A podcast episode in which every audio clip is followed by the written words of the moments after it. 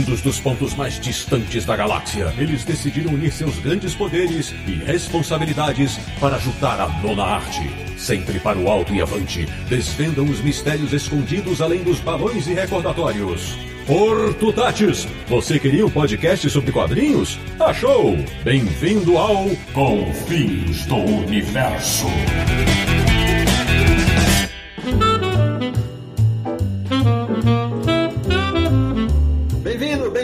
Começando mais uma edição de Confins do Universo, o podcast que mais reverencia os grandes nomes dos quadrinhos, que é o podcast do Universo HQ, o site que adora camisas coloridas e cheias de estampas classudas. www.universohq.com. E o programa de hoje vai homenagear em vida um dos maiores desenhistas e super-heróis de todos os tempos. Eu sou o Sidney Guzman, falo de São Paulo e até fui olhar minha edição autografada de Liga da Justiça e Vingadores para matar um pouco a saudade. De Petrópolis, no Rio de Janeiro, o capeta em forma de guri do Universo HQ. Ele que sempre sonhou em ser um dos novos titãs. Samir Naliato. Eu já sonhei em ser um dos novos titãs, mas o Jorge Pérez é um titã dos quadrinhos. Da República do Ipiranga em São Paulo. Ele que aprendeu muito mais de mitologia grega nas páginas da Mulher Maravilha do que nos livros de escola. Marcelo Naranjo. São poucos e excepcionais artistas que trazem tanto brilho, luz, detalhes e qualidade aos quadrinhos. E o Pérez é um dos mestres que me fez tomar gosto e me apaixonar pela nona arte. De Luxemburgo na Europa, um homem que sabe que crise mesmo só nas infinitas terras. Sérgio Codespot. É, não tem nem o que dizer, né? Você vê a crise uma vez na vida e você fala como é que é possível desenhar tanto.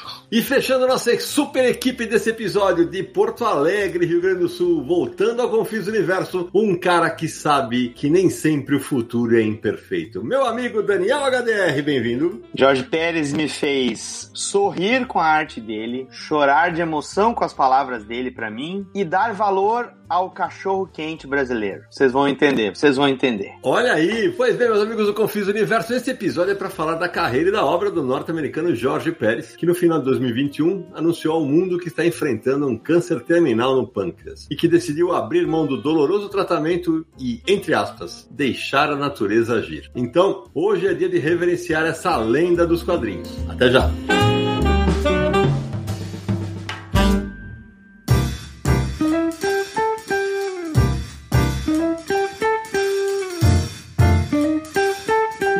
Samir Naliato, antes de adentrarmos a mais um Confis Universo, esse especialíssimo, né? Aqueles contatos marotos para quem quer nos apoiar. No Catarse, nós vamos buscar 700, Samir. Vai ser agora no começo de 2022, você vai ver. Conta aí, Samir. Vamos buscar já com o pé no acelerador em 2022. O ano só está começando, pessoal veio muito Confins do Universo aí pela frente. Muito papo, muita discussão sobre quadrinhos. E se você quiser apoiar esse nosso trabalho, acesse lá catarse.me barra universo HQ é a nossa campanha de financiamento coletivo lá no Catarse e mais de 570 pessoas nos apoiam atualmente, sempre nos dando aquela força esperta para continuar com o site com o podcast. Então entre lá, veja todos os planos disponíveis, as recompensas programadas, você vai nos ajudar e se tornar um confinalta você também e ter seu nome imortalizado aqui no programa, além de outras recompensas, quem sabe até participar e acompanhar uma gravação. Por falar nisso, Samir Aliato, imortalize mais alguns nomes neste episódio. Eu vou imortalizar Sidão, mas antes disso, queria só deixar um recado rapidinho para os nossos ouvintes, porque tá rolando lá no site do Universo HQ uma enquete pro pessoal votar no seu episódio favorito do Confins em 2021. Então, pessoal, corre lá www.universohq.com. Todos os episódios do ano passado estão lá listados na enquete. Você pode votar em até três, tá? Os três que você mais gostou, você vota lá e a enquete vai ficar no ar até o final de janeiro. E aí, em fevereiro, a gente vai revelar o resultado, vai publicar qual foi o podcast favorito, qual foi o episódio favorito do ano passado, de acordo com os ouvintes, né? Então não esqueça, passe lá. Agora sim, imortalizando aqui os nomes de 10 apoiadores, muito obrigado, pessoal. Valeu mesmo. Pedro Costa Dalston, Luiz Henrique Rotter, Douglas Rafael Martins Pacheco, Jonas Alves Faria, Cristiano Borges, Amer Jorge Jacome Barroso, Otávio Aragão, Marcelo Rocha, Claudinei Vieira da Silva Silva e Alex Vitor de Lima. Bom, se você está ouvindo o Confis Universo e não sabe quem é Daniel HDR, possivelmente você não leu muito quadrinho super nas últimas décadas, né? Daniel, se apresenta aí pra galera. É, o meu nome é Daniel HDR e não, você não, você está perdoado se não souber quem eu sou, não tem problema. Tem muita gente melhor que eu. Mas eu dou os meus arranhão. Então eu tô há 34 anos trabalhando com isso, desde 15, 16 anos eu trabalho com quadrinhos. Eu tenho um podcast, o ArgCast também, que muito me alegra o fato de, junto com Confins do Universo, sermos, sermos algumas das mídias de áudio que ainda mantém a paixão por quadrinhos aí em tudo quanto é plataforma. Tem o meu canal do YouTube também, youtube.com.br DanielHDRArt. E além do meu trabalho com quadrinhos pro exterior, que recentemente teve o Nightwing anual, que saiu pela DC Comics. Inclusive, a gente referenciou o Disco Wing, né? O uniforme do, do, do Asa Noturna do Jorge Pérez, que ele criou. Também tem o meu trabalho com o Dynamo Studio, né? Então você pode conhecer tudo isso lá visitando o meu canal do YouTube, que eu faço lives diárias, também dou dicas de desenho. E depois a gente fala mais sobre isso também. Mas o importante agora não sou eu, não é vocês, é Jorge Pérez. Só para lembrar que o episódio anterior que o Daniel HDR participou aqui com a gente foi o Confins do Universo número 81 para falar do John Byrne. Agora ele volta para falar do George Pérez. Então, dois gigantes aí dos quadrinhos super-heróis que o Daniel HDR discutiu com a gente. É isso aí. Então, Samir, conta aí por que a gente decidiu fazer esse episódio, né? Como eu falei na abertura, para reverenciar em vida, né? Mas dá os detalhes de como é que foi essa decisão do George Pérez. Ele já teve, está aparecendo em algumas convenções, né? Conta aí. Pois é, Sidney, foi até uma notícia muito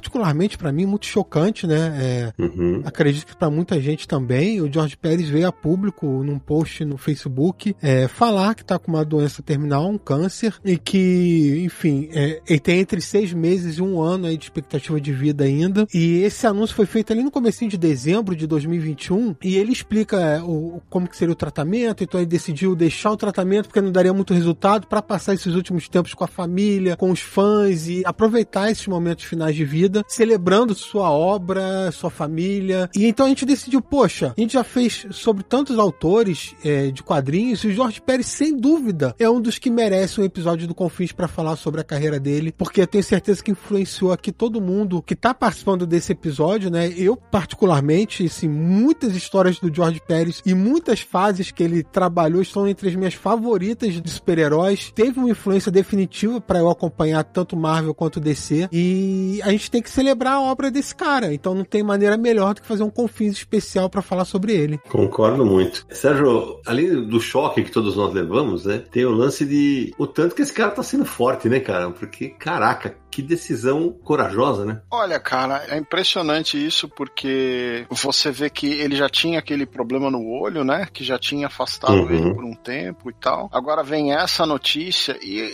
honestamente, quem já teve essa questão de câncer na família e tal, você já viu isso de perto, é uma decisão corajosa, mas faz muito sentido em termos da qualidade de vida da pessoa também, sabe? É. De passar o tempo dela aproveitando a família e não ali no hospital. E às vezes até no nos Estados Unidos, você passa esse tempo no hospital e às vezes você endivida a família, né? Porque não, não é como em outros países onde você tem um tratamento gratuito, acessível para todo mundo e tal. Não é bem assim, né? E nos Estados Unidos, é, tratamentos médicos são caríssimos. Exato. Não só de câncer, qualquer tratamento médico. Você precisa fazer um exame no, no hospital nos Estados Unidos, você paga uma fortuna. É, 10, 15 pau pra trocar um band-aid. Duas coisas que eu queria salientar aqui, se me permitem. A primeira é que o Jorge Pérez já ativamente em eventos antes desse, antes mesmo da sua aposentadoria, né? Que a gente também comentou lá no ARG, né? Quando ele anunciou a aposentadoria e também quando ele já estava indo em eventos, não estava produzindo gibis mensais nem nada. Ele já participava direto da, do Hero Initiative,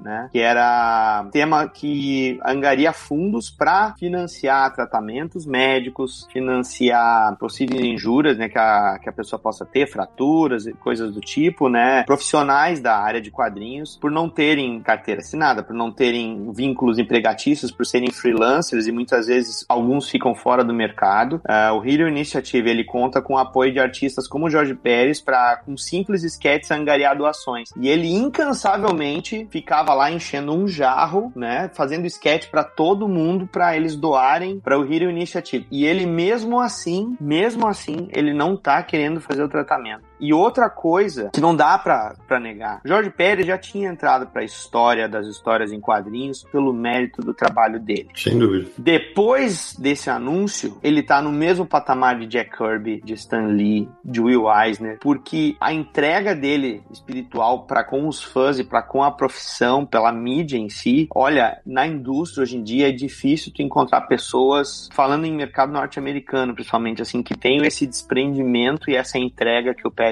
tem. Ele entrou na história das histórias em quadrinhos por vários motivos e este é o dolorosamente é um deles. Inclusive, o Jorge Pérez, no anúncio dele, falou que quer aproveitar esse tempo também para passar junto com os fãs. Ele quer fazer o máximo de eventos possíveis, dar o máximo de autógrafo possível para poder celebrar com os fãs, né, toda a carreira dele. E, inclusive, depois disso, já teve alguns encontros, ele tirou foto com cosplayers, ele sempre com um sorriso gigantesco no rosto, né, fazendo aquela, ele gosta de tirar foto fazendo careta, Sim. brincando. Então, é, já tem fotos dele assim depois do, do, anúncio. E outra coisa que eu queria comentar, o Sérgio falou que ele tem um problema na vista, né? Eu lembro, Sérgio, acho que ele veio no Brasil em 2013, no FIC, Festival Internacional de Quadrinhos de Belo Horizonte, e ele veio com tapa-olho, justamente por causa do problema que ele tinha na vista, né? Foi, é verdade. Ele teve que fazer cirurgias, umas intervenções a laser e tal. E ele tinha até parado de desenhar. Depois ele recuperou uma parte da visão nesse olho e voltou a trabalhar, né? É, ele, tava, ele fez o projeto dele autoral lá, o Sirens, todo com a visão debilitada, tanto que nos últimos números ele contou com a ajuda do Bob Weissach e do Joe Staton, né, para fazer a, a, arte final e completar os cenários para ele. Se você talvez confie, não, não conhece tanto sobre o Jorge Pérez, a brincadeira que eu fiz no começo sobre a, as camisas estampadas e super coloridas é porque essa é uma das marcas registradas do Jorge Pérez em eventos. Além dele ser extremamente simpático, ele aparece com essas camisas super floridas, é, como disse o são estilo camisa havaiana, né, Sérgio? É isso aí, essas camisas de quem vai passar férias no Havaí.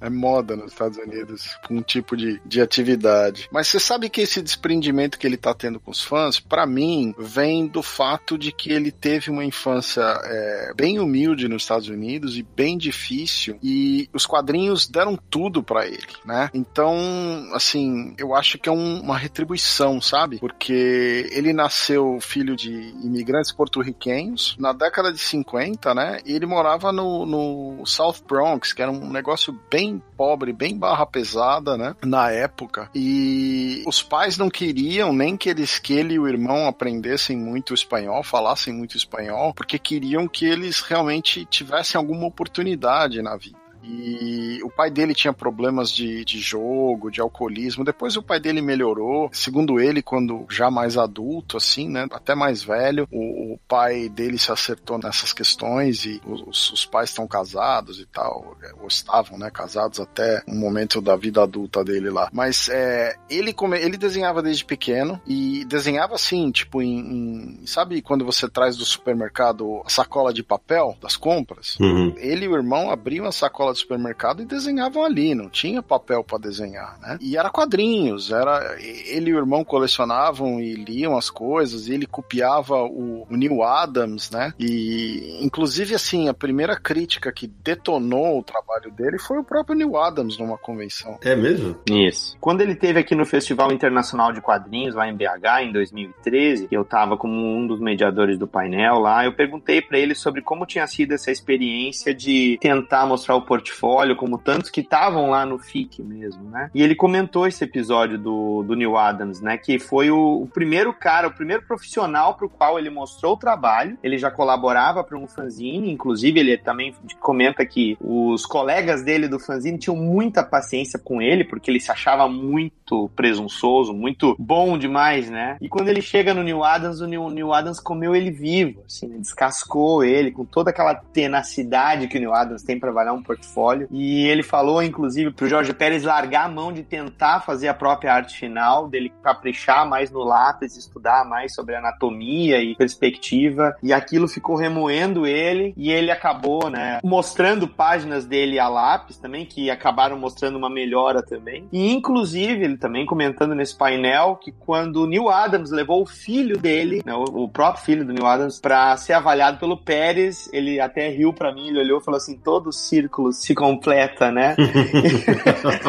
então ele também deve ter olhado e dito algumas coisas já no portfólio do filho do Neil Adams, né? Então essa experiência era por aí mesmo. É só para completar a informação, Daniel, o fanzine que ele tinha com era o Jim Glenn e o Pat O'Neill e o fanzine chamava Factors Unknown. Ele descobriu o fanzine num evento e os caras chamaram ele para colaborar, mas ele queria fazer a coisa dele e tal, então dava muita confusão com esse pessoal aí. E o curioso é que assim, ele diz que aprendeu com o Neil Adams, o que não mostrar no portfólio, né? Tipo, se você não é bom numa coisa, não mostra no portfólio.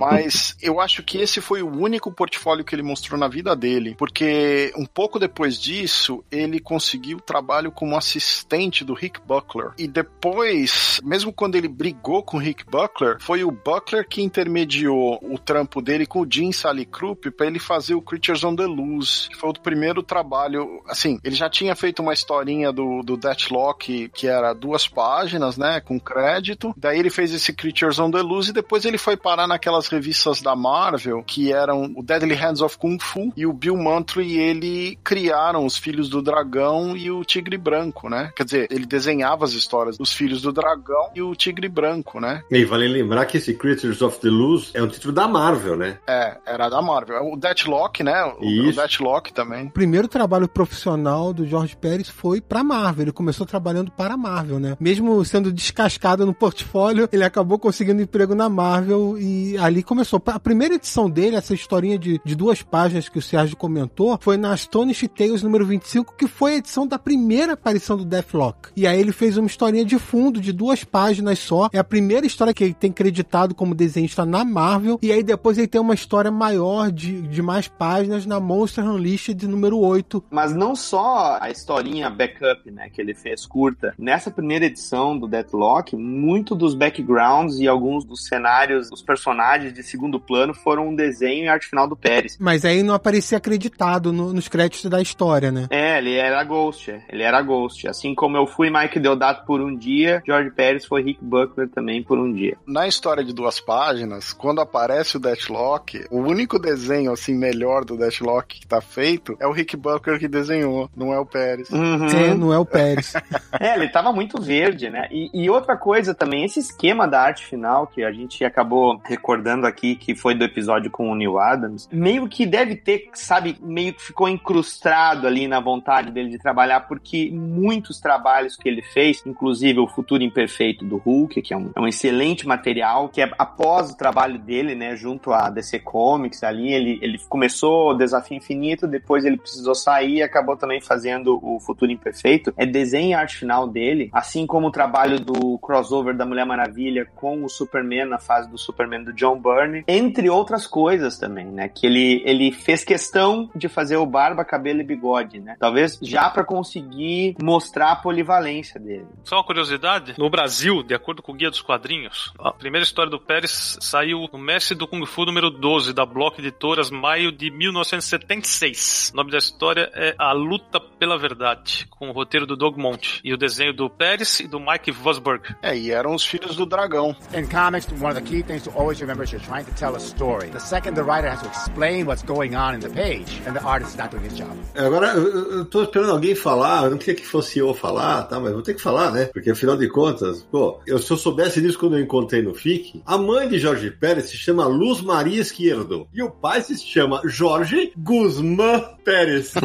Só que é Guzmán com Z, e o meu é com S. Rapaz, eu não sabia que eu sou primo dele, rapaz. Como é que é isso? Olha aí. É, olha lá. Você é parente do homem. eu queria comentar só duas coisas rapidinhos. Uma é que o, o Sérgio contou na infância dele e tal, e que o Pérez e o irmão liam muitos quadrinhos, eles gostavam muito de Popeye, o Pérez gostava muito de Legião dos Super-Heróis, e foi que teve uma influência grande para ele. Legião que é uma equipe, né, com vários personagens, a gente vai chegar a falar sobre isso. E o curioso é que, assim, o, os pais do Jorge Pérez, principalmente a mãe, sempre reforçou muito a importância que era a educação, né, ele ir bem no colégio, ter boas notas, para ter oportunidades de vida melhores que os pais tiveram. E o Pérez disse que lia muito quadrinho porque também servia como uma válvula de escape para aquele contexto de pobreza que ele vivia, de violência da vizinhança. Então, ele encontrava um refúgio nos quadrinhos e a paixão nasceu ali. E chegou um determinado momento da vida que ele falou: Não, é isso que eu quero para minha vida. Ser um artista, né? Vou ser um desenhista. E investiu nessa área. E aí eu tava falando da Monsters Unleashed 8, que foi quando realmente saiu a primeira história mais longa do Pérez na Marvel, que era uma antologia de terror. Assim, a gente conhece o Pérez por super-heróis, mas ele trabalhou muito tempo, quer dizer, trabalhou algum tempo nessas revistas de terror. Era uma revista em formato de antologia em preto e branco, que cada edição vinham várias histórias de diferentes autores, né? Inclusive o próprio Neil Adams, nessa mesma revista, tem uma história dele. E aí o Pérez tem uma história maior, já em preto e branco, com essa pegada de terror. É, uma outra coisa que é engraçada,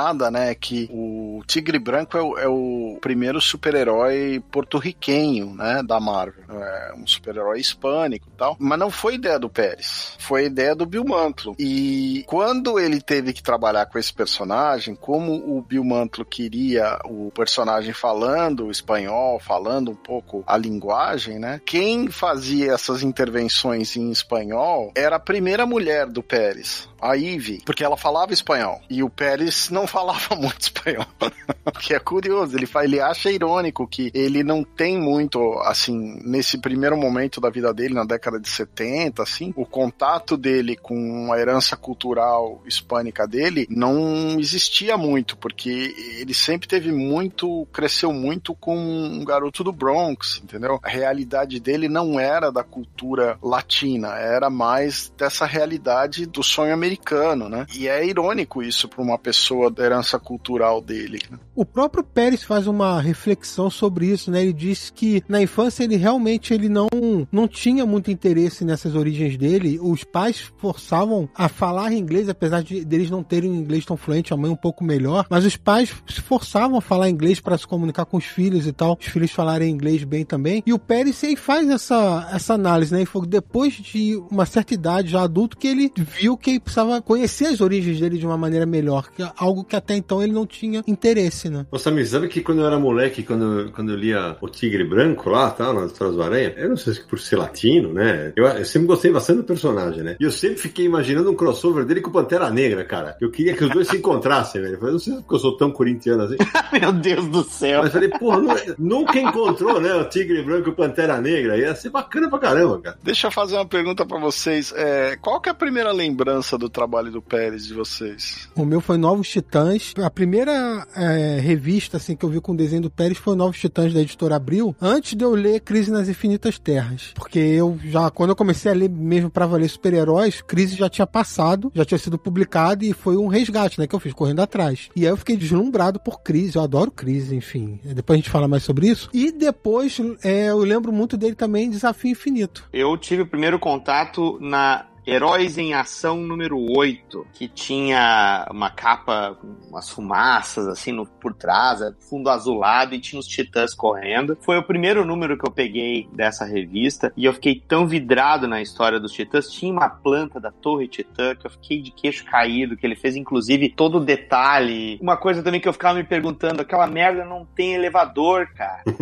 Imagina, cara, meu, sou o Robin, que ele sobe o sarrafo para chegar no terraço, aí eu, ficava embasbacado com o nível de detalhamento já naquela época, no início das HQs do Titãs, e eu comecei a correr atrás dos números anteriores, e veja que a revista Heróis em Ação, ela, junto com a revista solo do Batman Abril, naquela época, ela se torna o Gibi Super Amigos. E aí era um suor, cara, para conseguir comprar cada um, cada mês aquele almanacão, né, de 132 páginas da Super Amigos que tinha, né, os Titãs, e acabou tendo também a Liga da Justiça, da fase do Pérez ali também, né. A primeira revista que eu lembro é o Super Aventuras Marvel 18, da Abril. É de dezembro de 83. Então eu tinha 11, 12 anos de idade. É uma história com o roteiro do Chris Claremont. O Arcon, que era um personagem que já tinha aparecido na Heróis da TV. É uma história que envolve os X-Men, os Vingadores. É, o Pérez, ele já chega na gente chutando o pau da barraca, né? É um anual dos X-Men, isso aí. É um desenho detalhado, lindo de tudo, né? E depois na minha mente se confunde os Novos Titãs com a Viva Negra, porque tava tudo junto ali nessa época. Aquela série de quatro partes, né? Uhum. Que ele fez, saiu na Marvel Premiere, isso aí. É lindo esse material. É lindo, rapaz. Bom, cara, eu tô tentando lembrar aqui qual que é a, a que me pegava para valer, mas assim, eu sempre fui muito fã do, do Neil Adams, do estilo do Neil Adams, né? E, e o Jorge Pérez, quando você começa a identificar nele, eu gostava muito dele do John Byrne, né? Dos dois que, que para mim tinha uma, uma levada na mesma, na mesma linha do, do Neil Adams, né? De, de fazer um desenho anatomicamente muito bonito e tal. Mas acho que o que me pega mesmo, que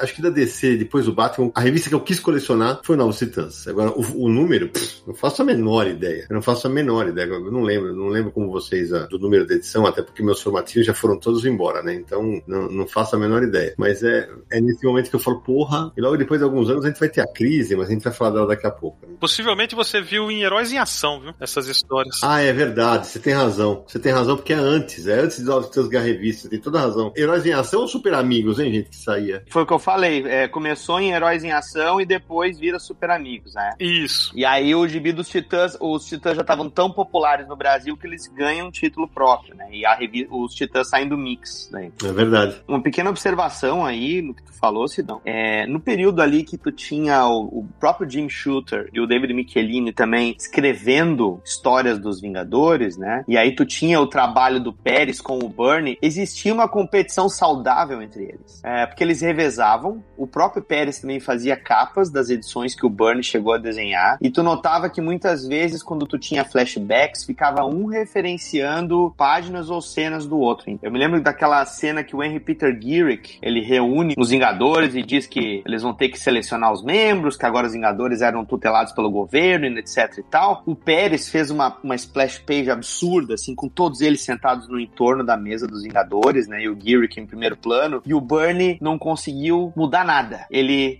referenciou a cena do, do, do Pérez perfeitamente, assim, botou todos eles nos mesmos lugares, assim, para mostrar, olha, esse cara aqui manda muito bem em, cenas de multidão, eu vou ter que fazer algo parecido com ele, porque senão eu fico para trás. Só para lembrar que o Henry Peter Garrick é cocriação do, do Pérez, né? Um dos personagens que o Pérez criou. A minha memória talvez esteja me traindo, mas eu acho que eu li a primeira história do Pérez que eu li foi o na Block no Mestre do Kung Fu, um, justamente com os filhos do Tigre e tal, quando eles publicavam material tanto do Mestre do Kung Fu quanto da revista Preto e Branco. Mas eu não é muito tempo atrás, eu não vou poder jurar que eu lembrava que era Pérez assim. É, acho que, acho que possivelmente eu também, mas daí a lembrar dele, não lembrar. É, então, por isso que a memória talvez esteja me traindo, mas fora isso, evidentemente, é o começo dos Novos Titãs pela Abril, né? É. Por exemplo, até quando eu tava fazendo a pesquisa, né, tal, cara, eu te juro, eu tive, eu tive essa revista completa, já foi embora faz tempo, o Naranjo deve ter ainda. Eu não lembrava, por exemplo, que ele saiu em aventura e ficção, com o roteiro do Tony Isabella, uma história chamada War Toy, por exemplo. Eu não lembrava disso, cara. Eu, eu de verdade não lembrava disso. A gente fez um ARG, inclusive, para Aventura e Ficção, e eu- a gente esbarrou nessa história. Acredito, o Naranja tava lá na live. A gente já tá falando aí de algumas características da arte do Pérez, e uma delas é colocar vários personagens juntos na página, né? E isso me lembrou que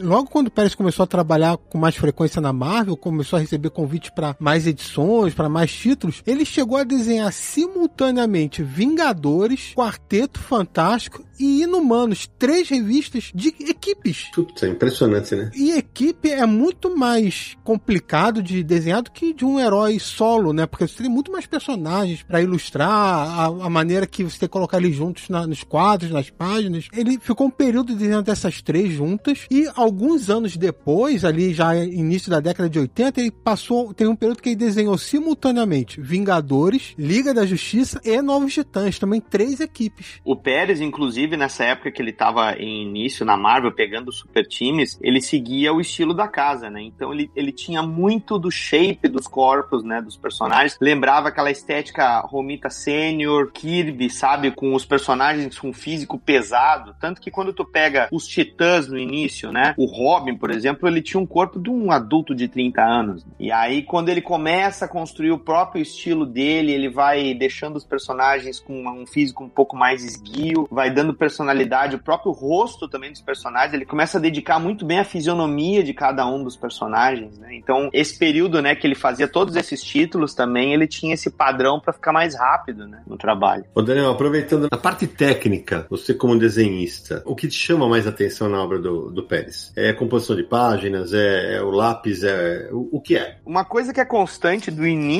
até os trabalhos mais recentes dele é que ele, ele brinca com o design da página, sabe? É, Uhum. Ele, ele é aquele cara que lembra que quadrinho pode ter um painel horizontal, vertical, em diagonal, e ele costuma trabalhar todo o conceito da página quase como uma imensa gravura, assim. Mesmo que ele consiga espremer um monte de elementos numa cena extremamente compreensível num quadrinho que tem a largura de um chiclete Trident. Desculpa o merchan. Ao mesmo tempo, ele foi melhorando muito muito essa parte de anatomia e de fisionomia dos personagens. Então ele consegue, no crossover Vingadores e Liga da Justiça, você claramente vê a atenção que ele dá pro shape da mandíbula, dos olhos. Ele consegue construir um rosto distinto de cada. É impressionante. Filha demais. E a última coisa que, que para mim é o um molequinho de 9 anos, 9, 10 anos que leu lá os Titãs, sabe? Que explodiu a minha cabeça é o caos ordenado que ele consegue ter colocando tantos personagens em painéis complexos e cada um deles tendo uma linguagem corporal, mesmo quando o desenho dele era um pouco mais sistematizado, assim. Isso é lindo, sabe? E ele foi melhorando, é, como vinho, sabe? À medida em que ele foi se tornando mais é, experiente, a linguagem corporal dos personagens, o gestual ficou cada vez mais bonito e nunca se poupando dos detalhes. Né? Ele consegue ser minimalista quando ele pode, mas ele, ele atola nos detalhes para você ficar horas olhando uma página e sempre descobrindo uma coisa nova. Eu queria fazer uma dúvida técnica sobre isso mesmo, minimalismo, detalhes. Isso é, é característica muito específica do Pérez? É difícil para outros desenhistas fazerem isso? Ele, ele amplia a imagem? Como ele faz para conseguir detalhar tão bem o que a gente vê tão pouco por aí? É, é talento mesmo ou tem alguma explicação técnica? É talento. É, eu acho que só algumas das páginas de Crise nas Infinitas Terras que ele chegou a trabalhar no tamanho A2. A maioria das coisas que ele fez sempre foi usando o template original ali da, do tamanho A3, né? Do diagrama das páginas das editoras ali. Mas em alguns casos ele chegou a trabalhar com painéis maiores. E, se eu não me engano, na Cross Jam. Que ele fez solos, né? Eu gosto muito do trabalho dele na Cross Jam. Nossa, cara, é um absurdo, velho. Um absurdo. Assim, é, é de cair os buteados do bolso, como a gente fala aqui, sabe? É impressionante, assim, e ele chegou a fazer muito material na Cross Jam no tamanho A2. Imagina trabalhar com aquelas pranchas duplo ofício, assim, absurdamente grandes, com um nível de detalhe, painéis mostrando vilarejos, assim, cenas de cima, sabe? Quase perspectiva isométrica, assim, um absurdo, cara, um absurdo. Nada da Cross Jam chegou no Brasil, né? Nada. Ô Samir, eu só queria, você, você falou do, dessa característica do Pérez desenhar muitos personagens, eu abri, por um acaso, eu abri uma capa qualquer aqui no Guia dos Quadrinhos, que foi Grandes Heróis Marvel, segunda série número 1 da Abril, fevereiro de 2000. Atenção para a lista de personagens: Mercúrio, Cristales, Feiticeira Escarlate, Luna, Asa de Fogo, Pantera Negra, Gavião Arqueiro, Espadachim 2, Madalene, Hércules, Relâmpago, Vivo, Serpente da Lua, Mulher-Aranha 2, Namoro, Príncipe Submarino, Falcão de Aço, Flama, Justiça, Mulher Hulk, Jarvis, Vespa, Capitão América, Homem de Ferro, Thor, Falcão, Viva Negra 2, é, Rage, Fera, Binário, Homem-Areia, Cavaleiro Negro 3, Quasar, Demolição, Mordred, Morgana Le Fay, Gigante, Homem-Máquina, Cersei, Agente Americano, Arraia, Tigresa, Photon, Mulher Invisível, Serpente de Midgard, Mega McLaren, Star Fox, Rick Jones, Trolls, Voadores de Treeheim, é, Nidhogg, Ulfrin, Gulen, Silenciosos, Gigantes do Gelo, Quarteto Fantástico, Coisa, Senhor Fantástico, Hulk, Homem-Aranha, Cavaleiro da Lua, Doutor Destino, Aragorn, Vanna, Mutauro, Cavaleiros Demoníacos, Anões de Nidavellir, Trolls da Rocha e Fomora. Tá bom pra você? Você acha que ele desenha pouco? E se bobear o JP no fundo também à esquerda, né? Aí a versão abriu só. Impressionante, cara. Agora, você me lembrou de uma coisa agora, Sidão, porque assim, uma das capas mais icônicas já desenhadas pelo George Pérez é a emblemática Crise nas Infinitas Terras, se eu não me engano, o número 7, que tem o Superman com a Supermoça nos braços, Sim. com a Supermoça morta e o Superman com aquele grito de dor, né, chorando. E é uma imagem assim que você e o Superman e a Supergirl ocupam quase a capa inteira. E os seus olhos são dirigidos para os dois personagens. Mas em volta dos dois tem dezenas de personagens juntos. Sim. Ele coloca entre as pernas do super-homem, as im imagens no vão das pernas. Ele coloca no vão entre o braço da Supergirl e a perna direita do Superman. É impressionante, cara. E quando a gente viu tudo isso em formatinho, eles eram tudo verde. É, é verdade. eles coloriam muito na a moda Miguelão, porque a escala do desenho era tão pequena que por menor que fosse o pincel ali, a aquarela, não ia ter como a Cleusa, a Neuza, a Soraya e todas as outras que devem ter colorido também os gibis, terem paciência ali para colorir e ter a paleta de cada um deles. Sim, sem dúvida. Vocês já pararam para pensar que na época que crise foi feita, tu não tinha ali mandar um e-mail dizendo assim, olha, aqui é o fulano, segue a referência, aqui é Beltrano, segue a referência. Por isso que teve muito erro de coloração, por exemplo, quando saiu na versão americana, né? Que ele desenhou um personagem e o colorista achou que era outro, né? Sim. Imagina o, a quantidade de post-it colado no original de indicação de um por um dos personagens. É, você lembrar que é uma minissérie onde ele desenhou todos os personagens da DC, todos os personagens da DC de todas as terras, tudo. Com exceção do Hal Jordan. É, mas é avassalador, né?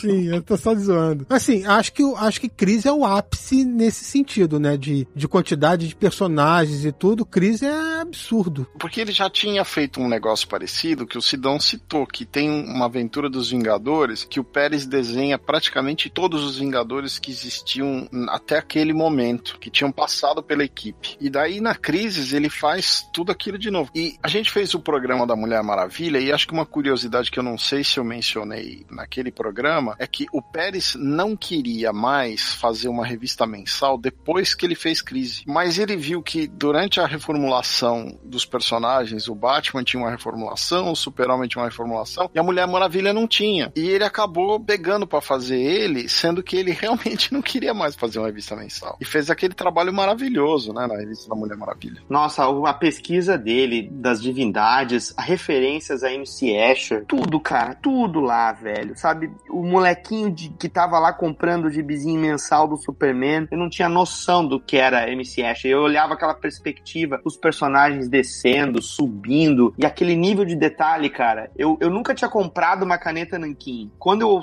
soube da existência de uma caneta Nankin, qual era o meu padrão de referência? Será que eu consigo fazer o traço fininho que nem esse do Jorge Pérez no gibi? Esse era o meu padrão, molequinho querendo ter uma caneta Nankin para conseguir passar no meu desenho, porque a escala do traço era absurda. Isso é legal de você contar, porque nesse nível de detalhamento que ele usa, ele tem que usar várias penas, né? Vários tipos de, de ponta, né? Porque é, o fundo, explica aí pra galera que tá ouvindo a gente. É, entenda uma coisa, quando tu tem um nível de detalhamento como o do Jorge Pérez, quando tu trabalha com o lápis, você pensa assim, bom, o arte finalista é que vai fazer a separação de plano, né? Ele vai utilizar diferentes materiais para daí botar os personagens em primeiro plano com um traço um pouco mais pesado. O cenário tem que ter o traço exato, mas mesmo assim precisa, dependendo do que apareça no cenário, as coisas ficarem compreensíveis e separadas, né? Na monocromia, vamos dizer assim. Agora imaginem quando você tem um nível de detalhe com um nível de personagens, em cada personagem detalhes do uniforme e ainda você tem um cenário que vai ter textura e tudo mais. Quem olhar o futuro imperfeito ali do Pérez com o Peter David, né, essa história do Hulk, vocês vão perceber que o Jorge Pérez usou massivamente caneta nanquim. Ele não usou bico de pena, ele não usou pincel. Talvez ele tenha usado para as figuras grandes, mas nos planos médios e, e, em profundidade, nas achuras, ele usou caneta nanquim. O cara para conseguir tirar volume, textura, sabe, o cara deve atingir o nirvana, porque é muito difícil e demorado. E ele consegue. Só para dar um, duas explicações rápidas do que o Daniel tá falando, o MC Escher é o Maurício Cornelius Escher, né, que é um, um artista holandês, um cara de gravura e tal, que gostava de matemática e desenho, então ele cria essas perspectivas bizarras que todo mundo copia. Os chamados landscape minds, né?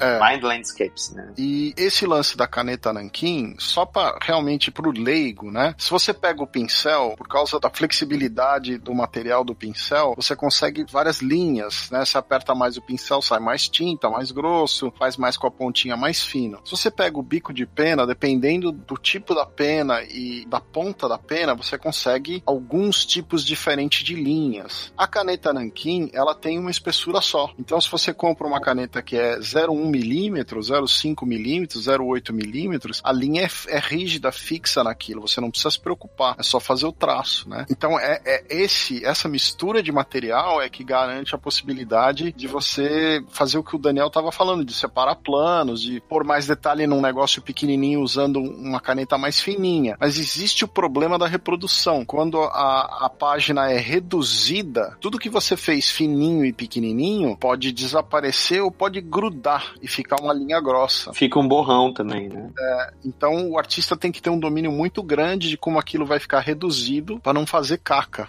Você quer ter uma ideia, nobre ouvinte? Olha o cabelo da Mulher Maravilha nas edições do Jorge Pérez da Mulher Maravilha. Você vai ver os caracóis dos cabelos dela, vai lembrar de Caetano, vai lembrar de tudo isso. E aí pode ter certeza que você vai entender o, o que, que é um trabalho de arte final com esmero ali. I put that extra work in. I put in that extra time and detail into my work because I love what I do. A gente já falou aqui um pouquinho de crise, Mulher Maravilha, a gente depois vai falar um pouquinho mais, mas só para lembrar todo mundo que a gente tem um Confins do Universo especialmente sobre Crise nas Infinitas Terras, que foi foi o episódio número 10. A gente tá no 147. O episódio 10 do Confins foi sobre crise, que a gente dá todos os detalhes do, do que foi crise nas Infinitas Terras, inclusive a curiosidade de que quem batizou a saga foi o Jorge Pérez. O nome Crise nas Infinitas Terras foi do Jorge Pérez, porque ele lembrou daquelas sagas que a Liga da Justiça encontrava a Sociedade da Justiça, que era Crise na Terra 2, Crise na Terra 1, Crise não sei aonde. Ele falou, pô, já que a gente vai fazer com o multiverso inteiro, por que a gente não põe Crise nas Infinitas Terras? E aí pegou o título, virou o nome da saga. E vou dizer que esse episódio da Crise do Confins é muito bom, ele é tão bom, tão bom, que a gente tinha gravado um episódio do ArgCast sobre crise, eu deletei o arquivo. Porque, não, é sério, eu pensei assim, cara, eu vou deixar aspirar. Já que é o número 10, então quem sabe a gente volta aí a falar de crise de novo, né? Mas com certeza esse episódio ele é antológico, se vocês cobriram maravilhosamente bem o assunto. Ouçam lá, muito bom episódio mesmo. Valeu, Daniel. E outra coisa que eu queria lembrar é o que o Daniel falou aí sobre a evolução do Pérez, como ele às vezes usava uns modelos para acelerar a produção dos quadrinhos, quando ele fazia muitos títulos de equipe juntos e tal. O Pérez chega a mencionar, né? Ele fez adaptação em quadrinhos do filme Fuga do Século 23, que é Logan's Run, né, em inglês, o filme. E ele desenhou essa adaptação. E ele fala que quando ele teve que desenhar esse projeto, foi um período de evolução para ele como artista, porque ele precisou fazer desenhos mais reais, assim, reais no sentido de que reproduzir o que era mostrado no filme, porque o filme é um no futuro e tal, então não é tão real assim, mas ele ser fiel ao que mostrava o filme, então ele teve que fazer um, o estilo dele teve que ser refinado ali, e foi um momento de evolução para ele. E teve também assim essa evolução técnica para trabalhar os likeness de pessoas reais, que ele fez uma graphic novel dos Beatles, né? Sim. Para Marvel também. E aí ele pegou o likeness, a fisionomia dos integrantes da banda perfeitamente por causa desse projeto. E, inclusive ele fez esse quadrinho dos Beatles. Ele era muito fã dos Beatles, né? Então ele foi um projeto que ele gostou muito de participar. E depois ele também desenhou Sgt. Pepper, que é do filme. E ele fala que foi um dos piores momentos da carreira dele, porque foi um terror trabalhar nesse projeto. Então, um, um momento muito bom foi o quadrinho dos Beatles e outro muito ruim que foi, tem a ver com os Beatles também, tá? Mas foi do Sgt. Pepper, que não foi uma experiência boa para ele. Só antes da gente passar um pouco mais para frente, eu queria lembrar uma coisa. Quando os novos Titãs surgiram na década de 80, né? X-Men era o que mais vendia em qualquer coisa, da Marvel e DC. E a revista dos Titãs, com o Jorge Pérez desenhando, era a única coisa que a DC tinha que vendia similar ou próximo, né, do que os X-Men vendiam e tinha aquele clima, aquele feeling que era tipo uma revista Marvel. Era o tipo de ação, o tipo de aventura, aquelas coisas épicas que aconteciam. Então, o Pérez tem esse mérito de transformar, acho que para uma geração inteira, os Titãs eram alguns dos personagens mais legais dos quadrinhos, né? Sim. E foi o grande, assim, eu acho que, embora ele já tivesse feito algumas coisas nos Vingadores e tal, eu acho que o ponto alto da carreira dele até aquele momento passa a ser os Titãs, né? Sim. E lembrar, Sérgio, que o roteiro é do Marvel Wolfman, uma parceria que deu muito certo, tanto que os dois fizeram Crise nas Infinitas Terras juntos, né? É a mesma dupla. É verdade. É o Bird Claremont de um lado e o Wolfman Pérez do outro. A questão é que aqui eles se dão bem.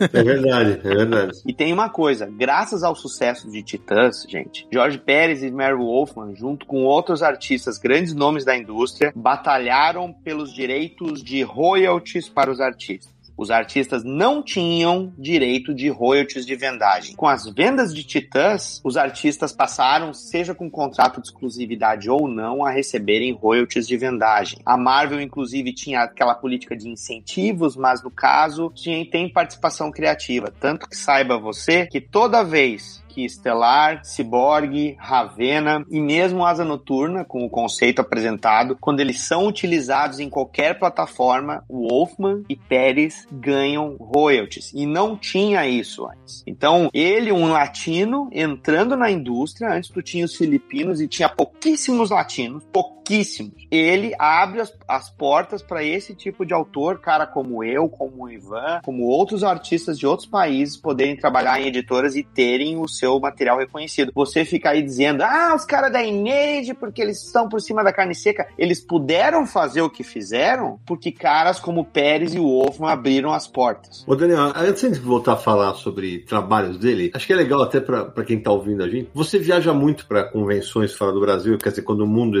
permitia isso, logo logo vai, vai retomar. Tomara. Conta aí, como é que foram os primeiros encontros com o Jorge Pérez? Eu tive o meu primeiro encontro com o Jorge Pérez. Anteriormente eu tinha pedido para ele, uma, eu fiz uma encomenda de uma commission da Starfire e eu entrei, obviamente, numa fila, como todo mundo, né, para pegar essa minha arte. Starfire é a Estelar, né? Só para deixar claro pro pessoal. É, a Estelar, né? Vamos explicar, né? Pois é. E aí, quando eu fui conversar com ele, ele me tratou super bem. Ele trata todo mundo bem, cara. E, e aí eu voltei a ter nove anos fiquei tremendo que nem vara verde. Todo mundo que é profissional da área, que tem essa paixão que a gente tem pelo trabalho dele, quando conheceu ele, a figura amável dele, foi exatamente essa vibe que ocorreu. E o mais louco de tudo é que depois desse meu encontro com ele no, nos Estados Unidos, quando ele veio ao Brasil logo em seguida e eu fui convidado para ser um dos mediadores do painel, foi quando eu convivi mais com ele. Nesse momento até tava eu e a Amanda, né, como convidado lá no FIC. Amanda é a esposa do Daniel, para quem tá ouvindo a gente. É, a minha esposa né? Que até aparece nas lives comigo também lá no meu canal. E a convivência com o Pérez foi maior. Tanto que tem um episódio engraçadíssimo que eu fiz uma referência no início aqui do, do Confins, que foi sobre quando ele descobriu o cachorro quente brasileiro. Que foi no backstage do. No, no, nos bastidores do FIC. Nós estávamos lá para entrar no nosso painel, ficamos conversando, adiantando o assunto e tudo mais. Estávamos eu, a Amanda e o Pérez, e a gente ia receber um lanche. E aí chegou para nós, né, o nosso lanche ali com cachorro quente e trouxeram para ele também um cachorro quente. Só que não é o hot dog americano. É o cachorro quente com purê de batata, com ervilha, com milho. Depois eu tenho que ouvir os caras falar que isso aí é coisa de paulista. Fala sério. E aí ele ficou abismado, assim. E aí ele pegou assim, Daniel, it's the Brazilian hot dog.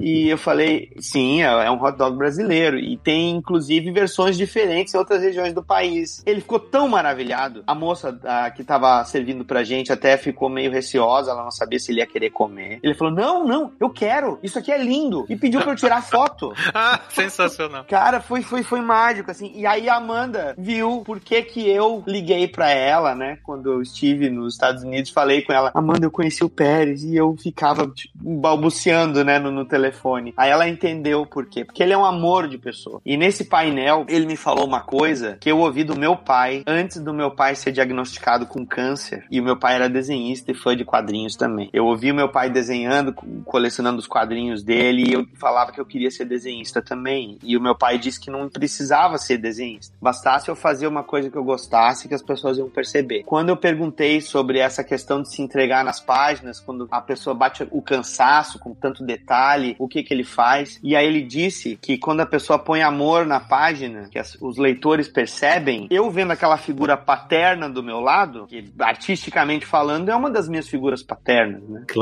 claro. Eu comecei a, a chorar. Então quem estava no Festival Internacional de Quadrinhos viu eu, homem feito, chorando. Aí quando você tem uma notícia dessas, eu fico extremamente feliz em saber que meus amigos aqui do Confins me convidam para falar sobre isso, porque é, é, sem igual, sabe? Quem teve a oportunidade de conhecer o Pérez no Festival Internacional de Quadrinhos viram a entrega que esse homem tem junto aos fãs e o profissionalismo dele absurdo em eventos. Ele atendeu todo mundo, gente. Eu estava lá, o Samir esteve lá. Ele atendeu todo mundo. Ele tirou foto com todo mundo. Ele passou pelo Art Sally, que não, na época nem chamava Art Sally, né? Passou pra, pelas mesas lá, parava, tirava foto com todo mundo, tirou foto com cosplay. Foi de uma simpatia extrema. Atendeu a imprensa toda. E aí eu sempre falo, né? Um cara desse tamanho, com essa envergadura, se dá a esse trabalho. A gente vê uns bosta que não amarra a chuteira do, do Jorge Pérez de nariz empinada, né? Inclusive no Brasil. Isso aí. É impressionante. Mas os maiores, maiores são assim, né? O Gaiman também é assim. É... é isso aí. Que bom, que bom que tem gente assim. Ainda bem, ainda bem. Toda vez que eu encontrei ele em Nova York, eu chegava e perguntava se ele tinha conseguido achar um cachorro quente como brasileiro. Ele falou: Eu já tentei fazer, não ficou a mesma coisa. que legal. Vou contar uma história aqui rápido. Tive chance de viajar para os Estados Unidos com a família em 2014 e eu sou um cara que eu gosto de fazer roteiro gastronômico. Então, em Los Angeles, eu tinha visto qual era o melhor hot dog de Los Angeles. Eu não sou muito fã de hot dog, mas a família gosta, então eu fui. E quando eu estava na met metade, forçando aquilo pra descer pela goela, todo mundo me olhando feio. Eu falei, tá, eu já entendi. Isso aqui é horrível, meu Deus do céu. Então, acho que eu entendo o Pérez também. Eu vi o brilho nos olhos dele, cara. Aliás, no olho dele, que ele tava de tapa-olho. Só quero deixar registrado que por aqui a gente chama esse cachorro quente que vem tudo junto de podrão. Nossa. Podrão, podrão né? No Rio de Janeiro é podrão, exatamente. É, em alguns lugares de São Paulo também. Ó, faz sentido, porque uma vez me mandou pra um hospital. Desde então eu tenho dúvidas. In comics, one of the key things to always remember is you're trying to tell a story. The second the writer has to explain what's going on in the page, and the artist is not doing his job. O Jorge Pérez trabalhou num crossover da Liga da Justiça com os Vingadores ali no começo da década de 80. Um projeto que as, a, as editoras já tinham feito parceria antes, né? Teve o Homem-Aranha com o Super-Homem, Superman hoje em dia, mas na época era Super-Homem no Brasil e tal. Então ia ter um da Liga da Justiça com os Vingadores também. E aí o Jorge Pérez chegou a desenhar por volta de 20, 20 e poucas páginas e o projeto foi cancelado. E, na época, é, o Jorge Pérez, ele ficou muito chateado com isso, porque teve uma briga de bastidores, principalmente com o Jim Shooter, que era editor da Marvel. E o Pérez já tinha começado a trabalhar para DC na época, ele ia fazer Novos Titãs, apesar de que a grande meta dele era desenhar Liga da Justiça. Ele achava que Liga da Justiça era a projeção natural depois de desenhar tanto tempo Vingadores. E acabou sendo Novos Titãs um absurdo de emblemático até hoje, né? Ele desenhou também Liga da Justiça, ele ia desenhar o encontro dos dois, teve a briga, e o Pérez ficou tão chateado com o Jim Shooter que quando o projeto foi cancelado, o Pérez decidiu não trabalhar mais para Marvel e assinou um contrato de exclusividade com a DC. Ele só foi voltar a trabalhar para Marvel uma década depois. É, o que é curioso é que ele sai da DC justamente porque ele também fica chateado com a DC com o War of the Gods. Tinha muita interferência na questão do War of the Gods. Era uma saga da Mulher Maravilha, né? E tava trabalhando na revista da Mulher Maravilha. Exato. Inclusive essa saga que ficou inédita no Brasil até, sei lá, um ano, dois anos atrás, quando a Eagle Moss publicou na coleção dela. A Abril nunca publicou isso no Brasil. E esse material, ele tinha um, um problema porque esse material não ia chegar em banca. Eles iam lançar direto só nas comic shops. E o Pérez não queria isso. Então esse era um outro problema que ele teve com a DC e ele acabou saindo tal. E aí quando ele foi pra Marvel, ele pega justamente o Infinity Gauntlet. E alguns problemas que ele teve, quer dizer, nessa época que ele ficou conhecido como. Depois de ter feito tudo que ele fez, tem um período entre ele sair da DC e fazer uns trabalhos pra Marvel que ele começa a ser chamado de inconsistente, de um cara que não termina projetos. O que eu acho um absurdo em relação à carreira do Pérez, né? Tanto é que o Infinity Gauntlet, se não me engano, quem finaliza as últimas edições é o Ron Lin. Infinite Gauntlet, que é o desafio infinito, né? A saga Desafio Infinito com o Thanos, que hoje em dia tá muito em voga porque serviu de base para toda essa saga do Thanos nos cinemas, né? Que ele é em busca das joias do infinito na manopla dele e tudo isso. A gente falou aqui que ele fez um monte de coisa dos Vingadores, né? Criou o Henry Peter Garish e tal. Mas uma coisa que ele fez que foi muito importante dos Vingadores foi participar da saga do Korvac, né? Que é um, um clássico do, dos Vingadores e é um material que o Pérez teve muita responsabilidade ali também por transformar essa saga num projeto clássico. Que foi lançada primeiro em formatinho, né? Se se eu não me engano, teve na, na coleção da Salvati, não teve? Teve. A saga de Korvac teve, que dessa vez sem cortes, né? Foi o Pérez que desenhou, foi, se não me engano, foi o Pérez que desenhou aquela cena dos Vingadores pegando ônibus, né? Não me lembro, cara. Tem na saga do Korvac, mano. A capa do Jarvis com segurando o aspirador de pó também é dele, né? É dele. Ô Samir, só pra deixar a informação completinha, quando você falou do crossover Liga da Justiça e Vingadores, a primeira versão ele chegou a fazer 21 páginas em meados de 83. Essa é a informação, a informação correta, né? Só que aí teve toda a treta. Essas páginas, inclusive, foram compradas pelo Rob Liefeld e depois ele já vendeu elas também. Putz, ainda bem, porque não, que ele não merecia ter essas páginas. Tá na mão de alguém melhor. Ninguém merece. Depois a gente vai falar mais desse crossover aí, porque a história não acabou dele, né? Não, exatamente. Essa história essa, é, temos que falar. Agora, sabe uma coisa que eu queria perguntar para vocês? Porque assim, quando a gente era fã dele como desenhista, quando vem o, a, a, reformulação da crise, eu nunca imaginei que o Jorge Pérez pudesse ser um, um roteirista. Eu nem acho espetacular, mas a Mulher Maravilha dele é muito convincente, cara. Eu acho que talvez seja uma das versões mais consistentes que a personagem teve. O que, que vocês acham? É a minha versão preferida da Mulher Maravilha. É, quem ouviu o episódio da Mulher Maravilha que a gente publicou tem um mês, é, é a minha fase favorita da da Mulher Maravilha também. Eu gosto muito da maneira que ele mergulha na mitologia grega. É, eu sou um grande fã de mitologia grega e os deuses gregos e tudo mais. Como ele, ele monta tudo isso, eu acho um trabalho excelente com a personagem. É, sem falar que acho que na cabeça de todo mundo, até a versão do cinema e tal, é, é completamente baseada no material que ele fez. Tudo bem, é em cima do original e tal, e não sei o que, é uma reinterpretação. Mas eu, eu acho que ele fez com Mulher Maravilha o que o Miller fez com o Demolidor.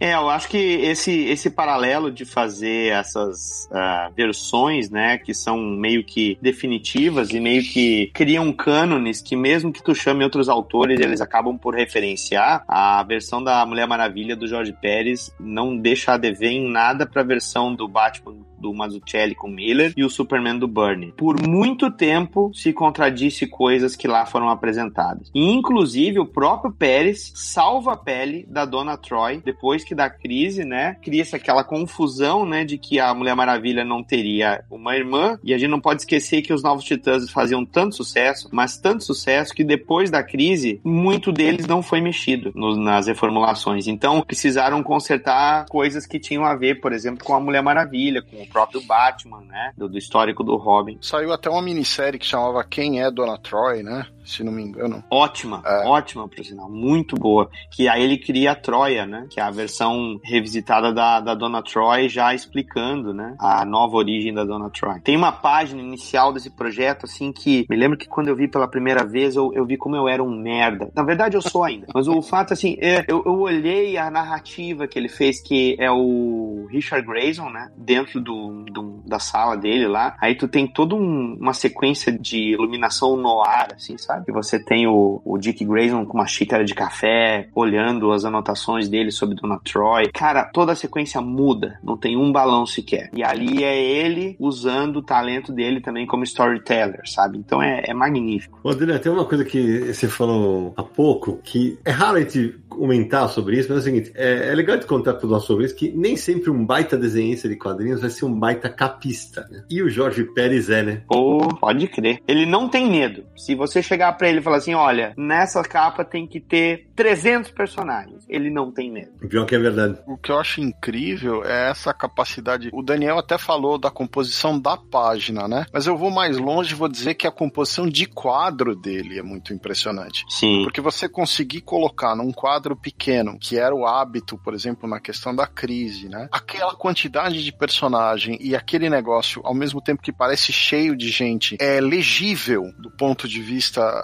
do que precisa ser compreendido pelo leitor, né? É muito espetacular isso. O Pérez, ele diz que ele não gosta de repetir o mesmo design em duas páginas seguidas. Ele sempre tenta apresentar coisas diferentes na construção da página, a apresentação dos quadros e tal, a não ser, é claro, que exija uma razão narrativa para as páginas serem iguais. Mas se não, ele gosta de mudar, ele gosta de apresentar coisas diferentes. E ele consegue. E isso é uma coisa curiosa também que diferencia muito a profissão do quadrinista um artista, um pintor, sei lá, um ilustrador. O quadrinista ele tem que ter noção da narrativa, né? Que eh, muitas vezes o ilustrador precisa fazer uma arte e pronto. O quadrinista ele tem que ter a noção da narrativa, ele pode ter, tem que ter a fluidez de contar a história, né? E o Pérez mudando a página, fazendo design diferente da página, botando tantos personagens assim, ele consegue fazer a leitura fluir, né? I put that extra work in. I put in that extra time and detail into my work because I love what I do.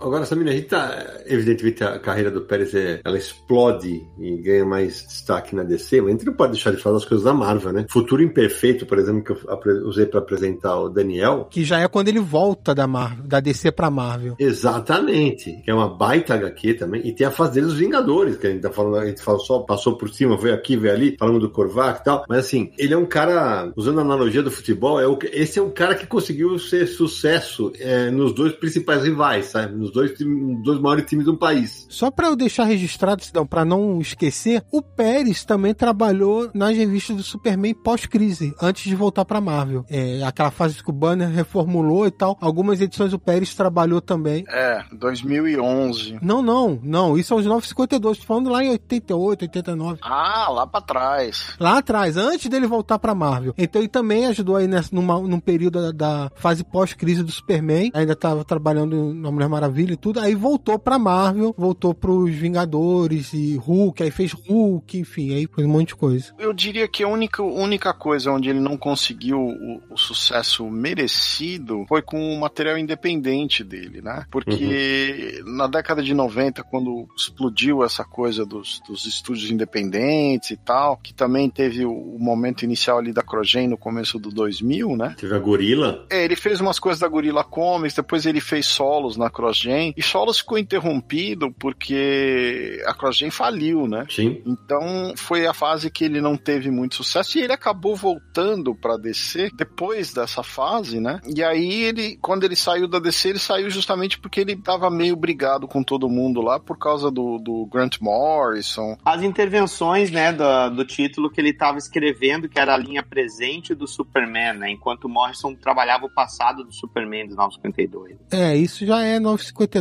é mais. Assim, já tem 10 anos, mas é mais recente. Antes disso, a gente tem Brave and the Bold, que é muito bom também, o Bravo e Audaz. E antes também, eu que sou fã da Legião, cara, uma das melhores histórias da Legião, que é a Legião dos Três Mundos, em que ele realiza o sonho dele de fanboy de desenhar todas as versões que já existiram da Legião dos super-heróis. Caraca, isso aí. É, no Final Crisis. Isso aí é na crise final, 2008 e 2009. Ele gosta, né, de, de colocar os personagens, né? Ele, ele, ele tem paixão por fazer isso. Tem painéis, cara, que tem, tipo assim, todos os Brainiacs, todos os Cósmicos, todas as Saturnas. Cara, é, é de. Nossa, é, é, de chorar, cara. Assim, é absurdo o detalhe. Deixa eu fazer uma pergunta para vocês. Eu até queria criar polêmica, mas eu acho que vai ser unanimidade. A imagem mais icônica, né, desse grande artista é o Super-Homem segurando a Supergirl morta nos braços, né? Acho que não tem outra mais icônica. Ou tem? Na minha opinião, do Pérez é provavelmente ou essa imagem ou uma das capas da Mulher Maravilha clássica dela. A capa da primeira edição da Mulher Maravilha é muito icônica também. Mas essa do Superman com a Supergirl é, é muito. Ele gosta de tirar foto com os cosplays, ele com a, a cosplayers da Supergirl nos braços, é. ele gritando e tal. Ele reproduz a própria capa, né? É bem legal isso. Olha, com todo o respeito àquela capa, né, da, da Crise das Infinitas Terras que a Supergirl morre, mas a capa em que aparece o Flash, a luz e sombra daquilo, cara, é absurdo, cara. Tu nota, assim, que é um momento derradeiro, assim, do tipo que aquilo ali vai dar merda no final, sabe? Aquela capa, ela esfrega na tua cara, assim, esse personagem vai morrer. Ele não precisa estar nos braços de ninguém, ele vai morrer. Não, e pior que eu tava lembrando, cara, tem aquela capa da crise bem perto do final, que os heróis estão no espaço e tem as terras ao fundo, assim, cara. Explodindo, é. Essa não é a primeira? Acho que é a capa da primeira. É a capa da primeira. É uma capa dupla. Tenho duas almofadas que eu ganhei de presente. Ganhei presente de aniversário do Ivan da Costa. Duas almofadas, cara, no sofá que fazem esse painel. É lindo, cara, essa capa aí também. É isso mesmo. Que tem o, o Super-Homem da Terra 2, né? Que é o, que é o Super-Homem grisalho. Tem uma espécie de uns raios cruzando as terras e. Isso, é a antimatéria chegando, né? Cara, ele é um grande capista, realmente é um grande capista. Agora, eu vou te falar, essa capa dele segurando a Supergirl é provavelmente a capa mais copiada de todos os tempos, junto com o, o primeiro do, do Quarteto Fantástico e a morte da Jean Grey. Tem até o Super Mouse, né, Sérgio? Nossa, tem milhares, mas tem milhares. Tem um monte de releitura mesmo. Eu tenho uma coleção delas aqui que tem mais de 100, eu acho. Um negócio fora do normal. É, o Sérgio uma vez postou no Twitter uh, o tanto de versões que tem essa capa. Isso que o Sidão falou das capas, cara. Nossa, tem uma sequência de capas dos Titãs que é de tirar o fôlego. A capa do, do que aparece o Vigilante pela primeira vez. A capa, aquela da história em que tá tendo aquela viagem do, de, de jovens indo para Nova York, caindo na prostituição e nas drogas, que a capa é toda pintada. Acho que é Novos Titãs número 21 ou 28, americana, né? A versão americana. É incrível também, cara. Essas capas, assim, a entrega dele, assim, gra do, no grafismo, sabe? Infelizmente, algumas das capas, quer dizer, não é nem infelizmente, né? O Bolland fez muita capa da fase que ele tava desenhando os Titãs. Isso. A capa dos Titãs também, que tem um rosto dentro do outro, né? É do Bolland aquela. A capa da Ravena com o Trigon, era tudo capa do Bolland, mas era, era dentro da arte do Jorge Pérez, né? Ou senão você chegou aí a mencionar uma capa dos Vingadores que você leu todos os personagens que estavam na capa e tal. É, é curioso essa fase dos Vingadores, porque assim, o Jorge Pérez já teve uma passagem grande pelos Vingadores na década de 70. E aí na década de 90, que é aquele período que a Marvel tava mal, que entrou em concordata, enfim. E aí ela fez pros, principalmente os personagens do núcleo dos Vingadores, fez aquela saga saga lá dos heróis renascem, com o Jim Lee, o Rob Liefeld, enfim. E aí quando acaba isso, que os Vingadores retornam, a Marvel procura trazer o aspecto clássico dos Vingadores de volta. E aí o roteirista aí chama o Kurt Busiek, que tinha escrito Marvels poucos anos antes, e chama o Pérez de volta. E aí o Pérez volta a desenhar os Vingadores nessa fase, ali no final da, da década de 90, né? E aí tem mais uma fase de boas histórias dos Vingadores que fica algum tempo desenhando. É uma fase bem marcante também. É verdade. E só arredondando, na verdade, quando aquele monte de nome que eu li não, estava na capa, mas estava no miolo da HQ. É, e já que você puxou o gancho, o Daniel agora há pouco falou de ah, que ele fez aquela loucura de desenhar os caras da Legião, todo mundo do seu jeito. Ah, nós vamos falar de Liga Vingadores, porque, é, não, porque é o seguinte, né? Início dos anos 2000 é isso aí mesmo. Ah, aqui é um negócio assustador, velho, porque assim, eu lembro, por, eu, eu tô vendo aqui então de capa, a capa da edição definitiva que a Panini lançou, só que a versão capa mole. Capa cartonada, é. Capa cartonada. Cara, sei lá quantos personagens tem na capa, velho. É um negócio assombroso. É absurdo. É uma capa dupla ainda. Exatamente, é uma capa dupla. É assombro, porque tem a capa da a versão capa dura, se eu não me engano, são os rostos, né, Samir? É. São só os rostos. E a versão de, a, a versão de capa cartão tem todos os personagens. São todos eles. E assim, e durante a obra, que o Kurt Busiek enlouquece, né? É tão nerd quanto, cara, é isso que o Daniel falou, ele vai, ele vai desenhando os personagens da Marvel e da DC em vários uniformes, cara. De várias épocas diferentes.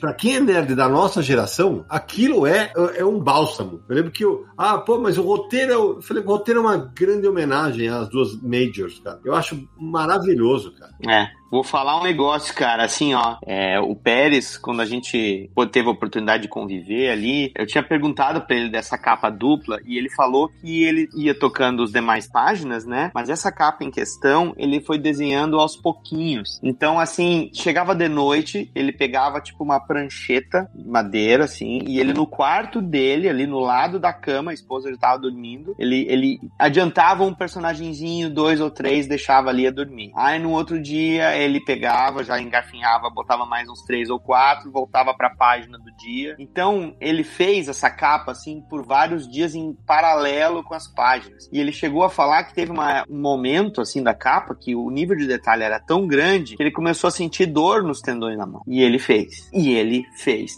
E eu vou falar mais, você ouvinte, ó, escuta bem. Você se lembra quando você estava lá em 2019 que você viu o Capitão América pegar um martelo e dar uma coça no Thanos? A impressão que a gente teve quando viu o Superman, tanto na capa quanto no decorrer da história, pegar o Mjolnir e pegar o escudo do Capitão, cara, igual, a mesma coisa. E, e só pra deixar arredondando, porque a informação para quem tá ouvindo a gente, que é muito difícil de encontrar, né? Mas assim, Liga Vingadores saiu primeiro no Brasil em 2004 com uma minissérie, e essa capa do, do em capa cartão, que tem esse monte de personagens, é a capa da edição 3. E sendo que a, é, nessa capa da edição 3, eles estão todos como se fossem lutar contra, lutando contra do mesmo lado, né? E a, a capa da edição 2, que é um pega pra capar entre, entre as, os heróis das duas equipes, tá o Thor e o Superman, o Hércules e a, e a Mulher Maravilha, o Gavião Arqueiro Arqueiro Verde, essa é muito legal. E aí vem a capa da edição 4, que é exatamente isso. Ele vem só com essas com um monte de gente na capa, e na capa da edição 4 tá o Superman, todo esfarrapado, segurando na mão esquerda o escudo do Capitão América, meio quebrado, e com o Mjolnir na mão direita. Cara, essa capa, eu lembro, eu lembro no dia que a gente que eu vi, em 2004. Eu falei, porra, velho, que legal, velho. Eu já tava, eu, eu, em 2004, em 2004 eu tava editando a Wizard. E, cara, sensacional, sensacional. E vou falar um negócio para vocês, assim, é, tá rolando a campanha, né? Os fãs estão tentando mobilizar a Marvel e DC para ter uma reimpressão disso e reverter parte das vendas justamente para a família do Pérez. Até agora a Marvel e DC não estão falando nada a respeito, até onde sei. Isso aí, se acontecer, vocês já pararam para pensar como que isso vai reaquecer o próprio próprio interesse dentro do segmento Marvel e DC dos comics. Sim. Desatrelado a cinema, desatrelado a série, sabe? O quadrinho roots mesmo. Cara, vai ser um absurdo se isso acontecer. Ah, mas o problema que eu vejo, Daniel, é que a Marvel, quando a empresa passa a, a pertencer a um, um, conglomerado praticamente, né? Isso não, nem se chega lá em cima, complicado, né? É, é, é outro olhar, né? Infelizmente, infelizmente não tem o olhar que deveria ter para origem de tudo, que são os quadrinhos. Concordo, concordo muito. É porque essa essa série é uma. É, realmente merecia, merecia ter uma, uma, uma, republicação. Eu sei que é muito difícil delas se entenderem, o caramba, porque nenhuma das duas quer, vai querer dar o braço a torcer, mas, cara, até para as novas gerações terem a oportunidade de ler isso daí. Para o pessoal saber o que, o, o que foi aquilo. Eu só acho uma pena, assim, porque eu entendo que eles não querem trabalhar mais, fazer nada em colaboração, seja pelo motivo que for, beleza. Mas tem esses materiais indisponíveis que já foram feitos, eu não sei, eu acho que assim, é uma injustiça com os leitores, com os fãs, e no caso específico de Liga da Justiça e Vingadores, com a própria carreira do Pérez, né? Um cara que trabalhou nesse projeto na década de 80, o projeto foi cancelado, ficou anos tentando fazer isso acontecer, voltou a acontecer no início dos anos 2000, foi publicado, o cara dedicou, desenhou tão bem a série e isso tem que isso ficar guardado, isso ficar indisponível, eu acho uma tristeza. Também acho, cara. Eu vou te falar que eu deu vontade de reler agora, velho. Acho que eu vou, acho que eu vou tirar da, da prateleira,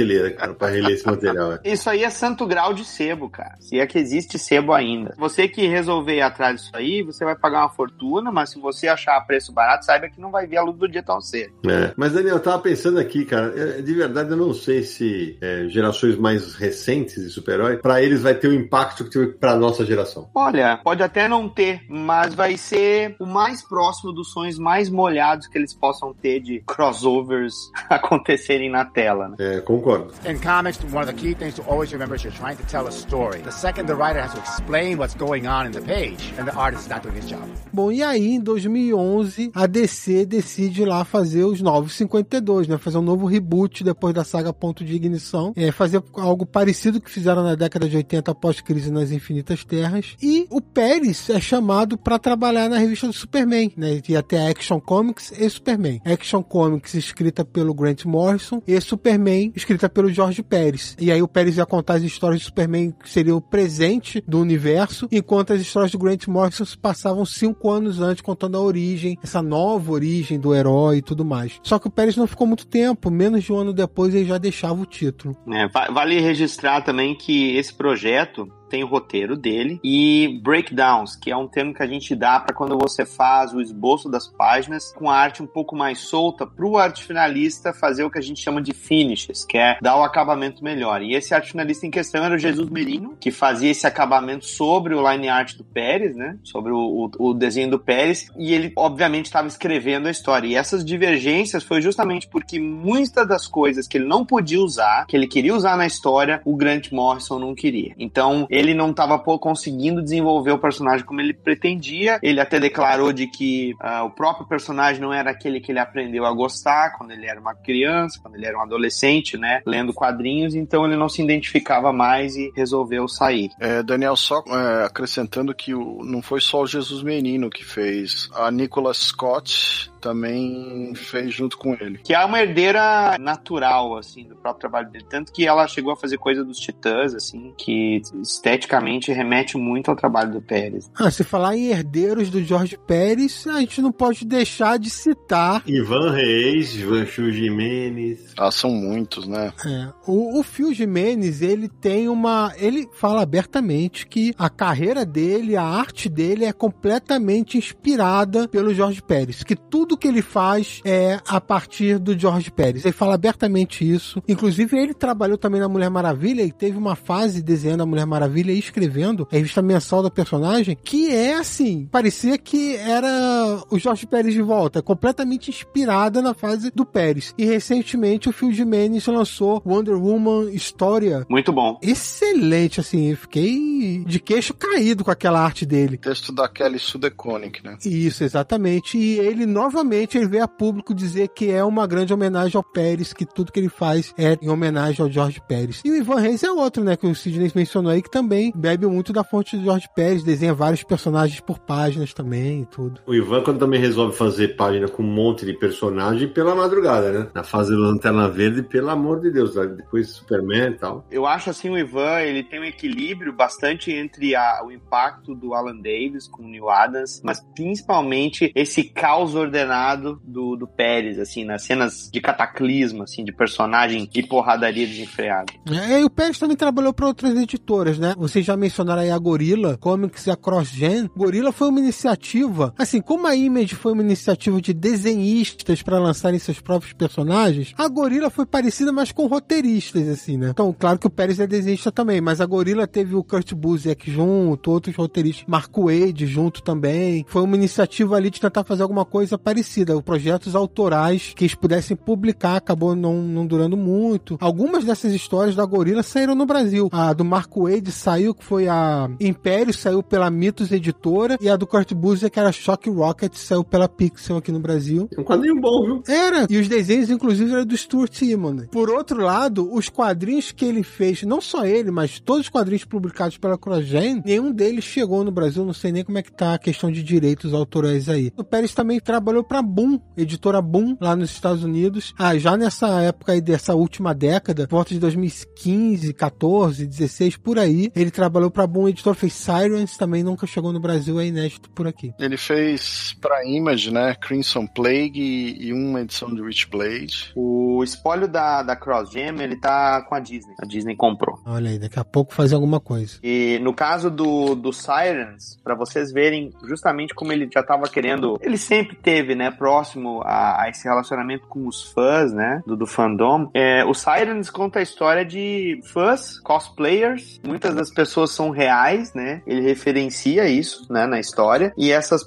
essas uh, fãs, eles no caso ganham superpoderes. É uma história em que retrata pessoas reais ganhando superpoderes em um cenário de fantasia, de aventura e tudo mais. Agora, né, na parte prática e triste, só queria perguntar uma coisa para você, Daniel. O Pérez, ele, evidentemente, ele, ele vive muito dos direitos autorais das obras dele, né? Na hora que ele, que ele passar para andar de cima, essa grana fica com a família?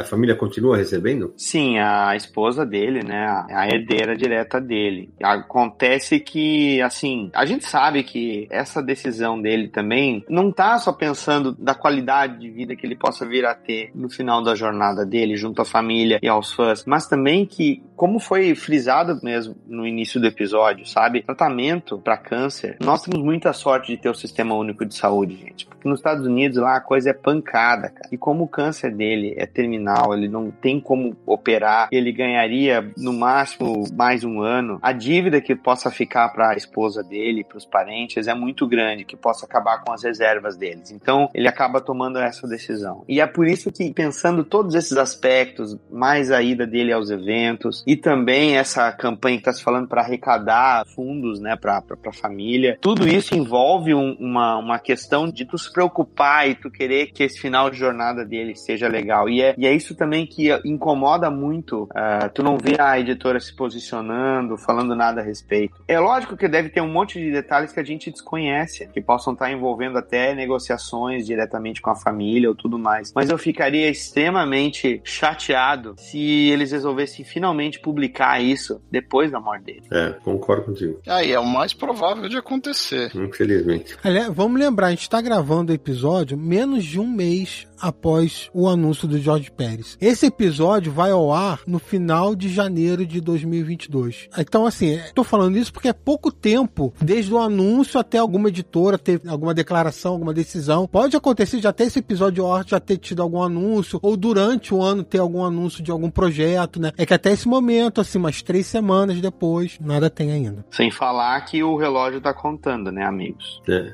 I put that extra work in. I put in that extra time and detail into my work because I love what I do. Agora, Daniel, o, o Jorge Pérez é um cara que deve ter um mercado absurdo, né, de, de venda de originais, né? Sim. Que eu imagino que você que ia em evento, com, se encontrava ele em eventos, acho que uma página dele deve custar muita grana. E, e como ele é da época de fazer na mão, né, no papel, Eu tenho uma página dele no meu estúdio, uma página simples dos Vingadores dessa fase do Kurt Busiek. E ela não saiu barata, mas também por não ter nenhum personagem conhecido, né? É uma página página de narrativa não foi uma página tão cara, mas todas essas cenas antológicas que a gente ficou lembrando aqui, elas têm originais e esses originais certamente valem muito, muito no mercado. É. E tem esse negócio do original, cara, ele devolveu o dinheiro para as pessoas que encomendaram desenhos, ele não tá tendo disposição para fazer. Vocês parem para pensar nisso, parem para pensar na hombridade desse sujeito, cara. Pelo amor de Deus, cara. É, porque ele podia dar cana em todo mundo como um monte de picareta faz, né? E ele tá devolvendo a grana. É. É verdade. E deixa ele aproveitar um pouco, né? Ele quer aproveitar também, ele quer fazer essa comunhão com os fãs, ele quer dar um sorriso no rosto dos fãs e sorrir de volta, né? É. Assim, celebrar realmente a carreira dele. É, ele já ele apareceu já em, em alguns eventos dele, quando ele tá gravando aqui já bem mais magro, bem mais debilitado e tal. Mas o mais impressionante é isso. Nos eventos públicos ele segue com aquela vibe, sorrisão, atender todo mundo. Cara, é, é o, que, é o que o Daniel falou. É, é, um dos grandes, cara. É um dos gigantes, cara. A gente comentou só superficialmente, né, do, do trabalho, trabalho da enormidade desse artista sobre a parte de arte final, né? Que ele, ele atuando como arte finalista. Eu, eu pensei nisso agora porque em 2021,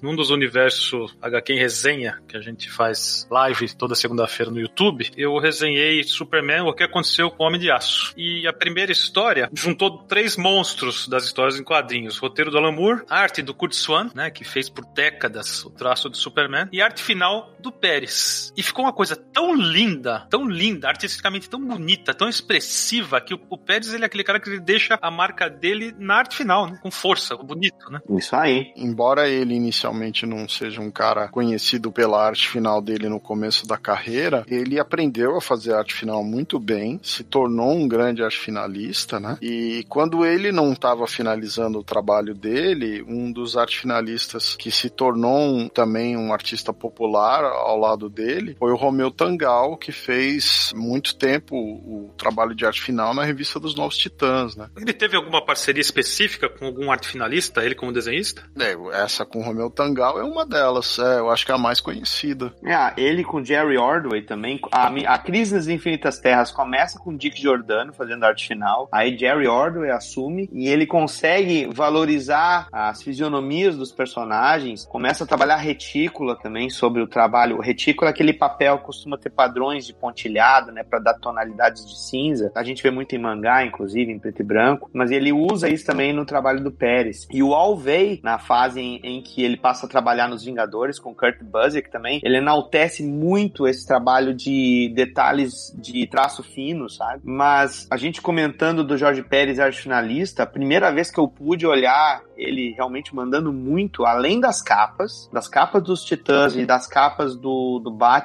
daquela fase em que o Tim Drake, ele passa a ser inserido, né, nas histórias do Batman, que aquelas capas são absurdas também, são lindas, lindas demais. Tu tem é, o trabalho dele como arte finalista no Hulk Futuro Imperfeito, que eu volto a frisar, foi quando eu vi ele usando caneta nanquim e fazendo diferentes tonalidades, diferentes técnicas, assim, mostrando que o Neil Adams falou para ele, e ele falou: Ah, é? Então vou te mostrar que eu sei fazer arte final. Uhum. Só para dar um, um, retorno para vocês, vocês falaram quanto que custa uma arte do Pérez, né? Em 2016 teve um leilão de um Justice League of America número 200, que é a capa dupla do Pérez, e o atual dono dessa imagem tá pedindo 116.512 dólares. É, eu vou, nesse momento eu sei que vou, alguns amigos algumas pessoas vão morrer do coração, mas assim, eu acabei de mandar para vocês no WhatsApp. Eu tenho o um original dele na minha parede e foi, me foi presenteada pelo Ivan Costa. É uma arte do Batman e do Coringa, num balão, autografada pelo Jorge Pérez, que o, o Ivan me presenteou, cara. Então, esse é daqueles tesouros que literalmente não tem preço. Eu comi cachorro quente com ele, conta mais. É verdade, isso é, isso é verdade, conta mesmo, como não. Eu tenho um original, só que não é uma página, é um sketchzinho.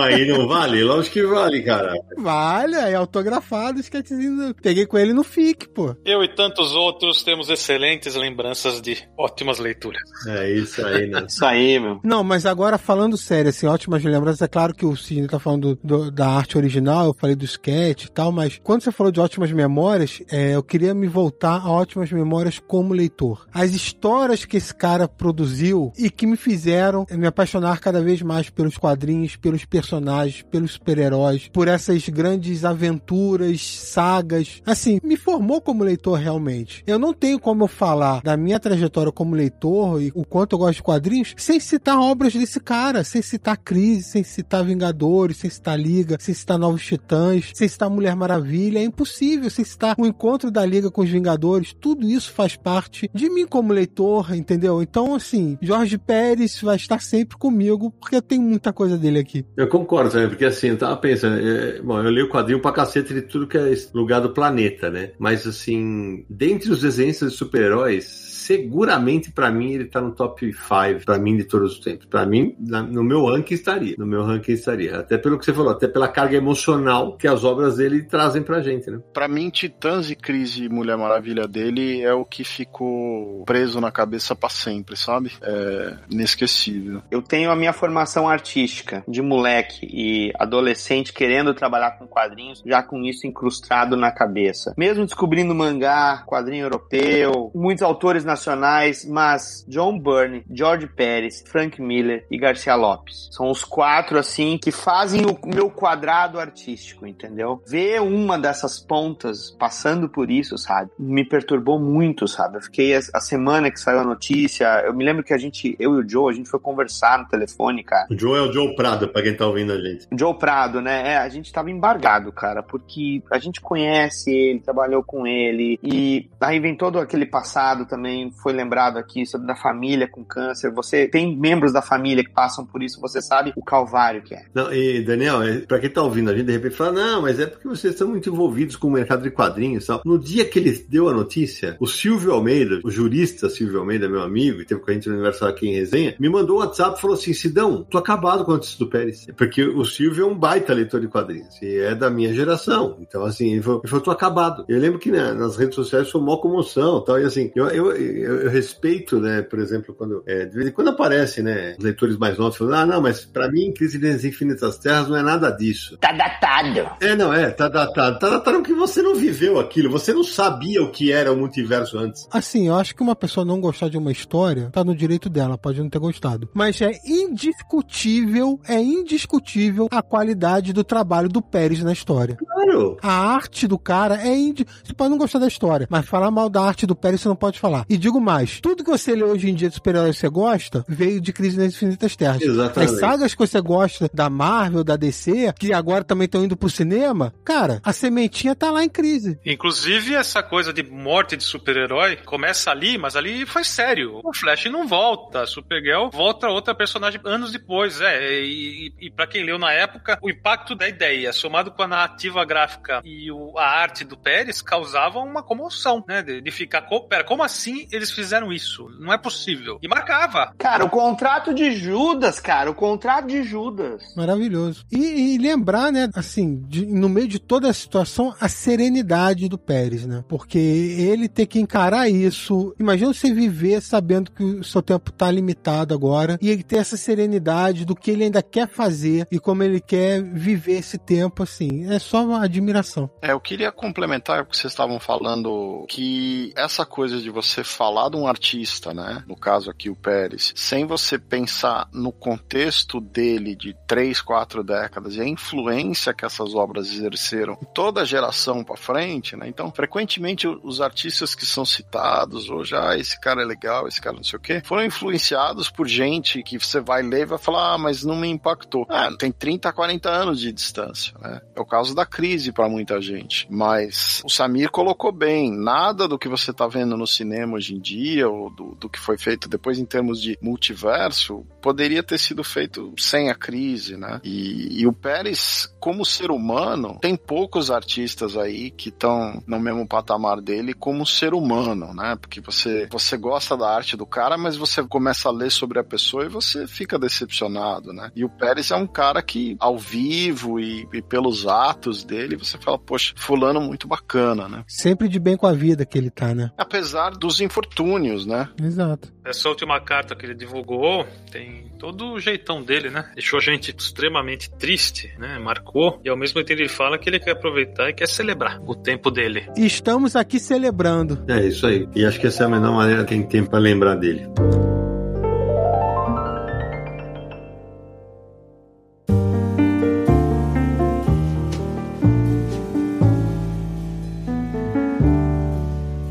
Acho que depois desse papo espetacular, né, sobre Jorge Pérez, Samir, vamos para os nossos contatos finais para quem quiser encontrar o Confis Universo nessa internet cheia de obras do Jorge Pérez, ainda bem. Olha só, pessoal, para você ouvir todos os episódios do Confins do Universo, falamos muito de Pérez nesse episódio, já falamos de Pérez em outros episódios também, porque falamos já de Crise, de Mulher Maravilha, de Vingadores, de outros trabalhos dele. Então, ouça tudo em podcast.universohq.com, encontrar todos os episódios listados. Você também encontrará todos os episódios no iTunes, no Spotify e no Deezer. Então, basta seguir a gente também nesses streamings para você receber todos os episódios assim que eles forem lançados. Mande seus comentários, dúvidas e críticas para podcast@universohq.com ou uma mensagem de áudio, né, para DDD 11 94583 5989. Acesse lá o site Universo HQ www.universohq.com que este mês completou 22 anos no ar, 22 anos falando de quadrinhos na internet brasileira. Veja tudo que nós temos por lá e nos siga nas redes sociais. Universo HQ no Facebook, no Twitter e no Instagram. Também não esqueça de dar um pulinho lá no nosso canal no YouTube, youtube.com barra Universo HQ. Siga o canal e dê like nos vídeos, porque também você vai poder acompanhar nossas lives. Meu amigo Daniel HDR, que satisfação ter você aqui com a gente, que alegria, ainda mais porque você veio falar de um cara que você é fã e do qual você conhece muito a obra.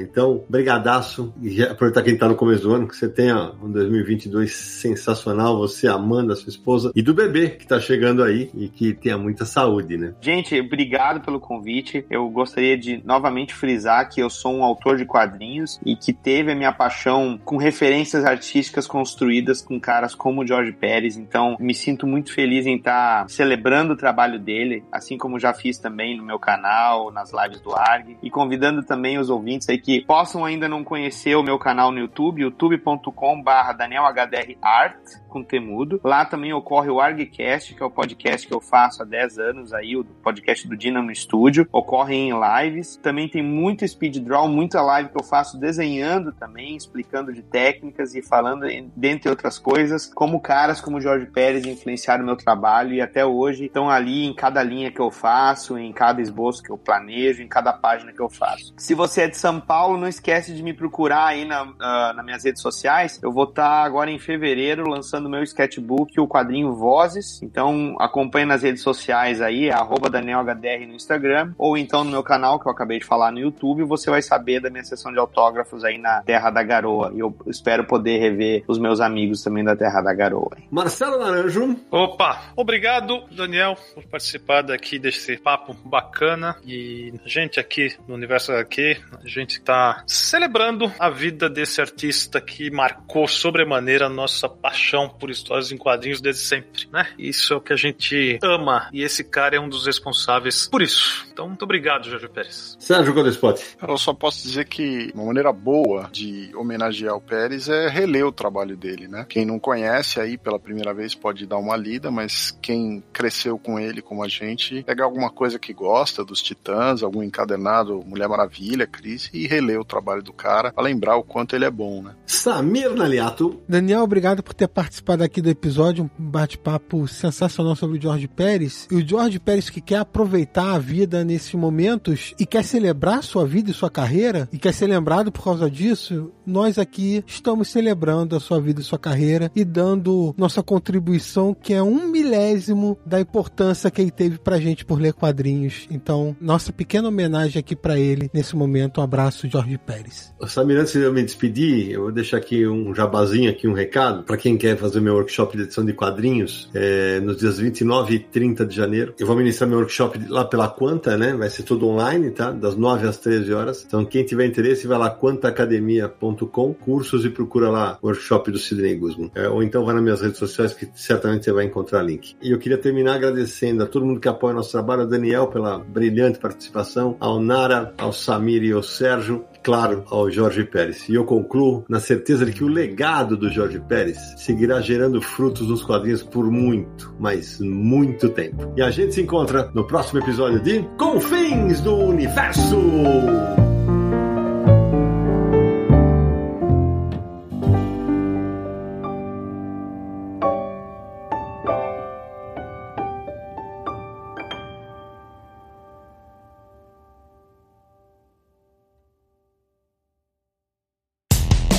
Dia mais claro ou na noite mais densa, você está deixando a nossa presença. Faça uma boa viagem de volta, mas não fique disperso. Nos encontraremos no próximo episódio de Confins do Universo.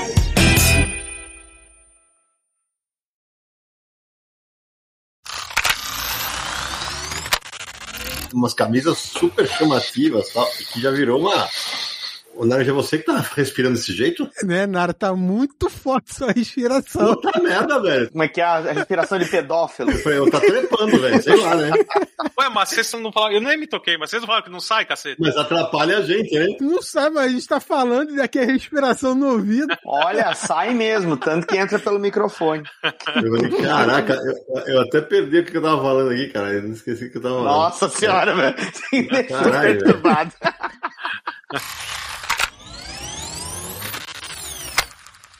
Agora, eu, tô esperando alguém falar, eu não queria que fosse eu falar, tá? Mas vou ter que falar, né? Porque afinal de contas, pô, a mãe de Jorge Pérez se chama Luz Maria Esquerdo. Vou repetir. A mãe de Jorge O Pérez. pai e o pai. Deixa eu- você deixa eu terminar ou não? Agora você vai deixar eu terminar? Você, você ficou quieto até agora, você fica quieto aí.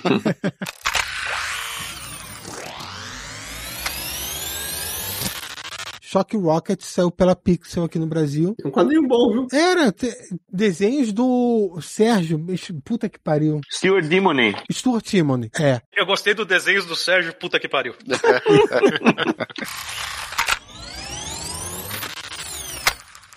Vai acabar com todas as reservas que eles possam ter, É verdade. né? Ah, após ele partir, que vai ficar uma dívida pesada. Não! Opa, que é isso? Que isso, né? Não, não, É. o quê? Ah, não, desculpa. O, veio- o cachorro veio e tentou roubar minha revista. Foi Ah, isso. pelo amor de Deus. Ah, cara. Eu não vi que eu tinha saído do, do, do mute. Pegou o gibi meu e saiu andando com, com, com o gibi. Eu entendo que o assunto é dolorido, eu também fiquei em negação. Não, não. Meu irmão chegou. Não, meu irmão comprou um cachorrinho. Cachorrinho com uma fêmea. Pegou meu, meu gibi e tava levando embora. Eu, eu não vou matar, mas não dá, né? Não. Dá um Young Blood pra ela e deu. Olha, que beleza. Agora, Reclamar, Como, ótimo. como entrar nos extras? agora che- chegou a minha cachorra e tá dando um chega pra outra.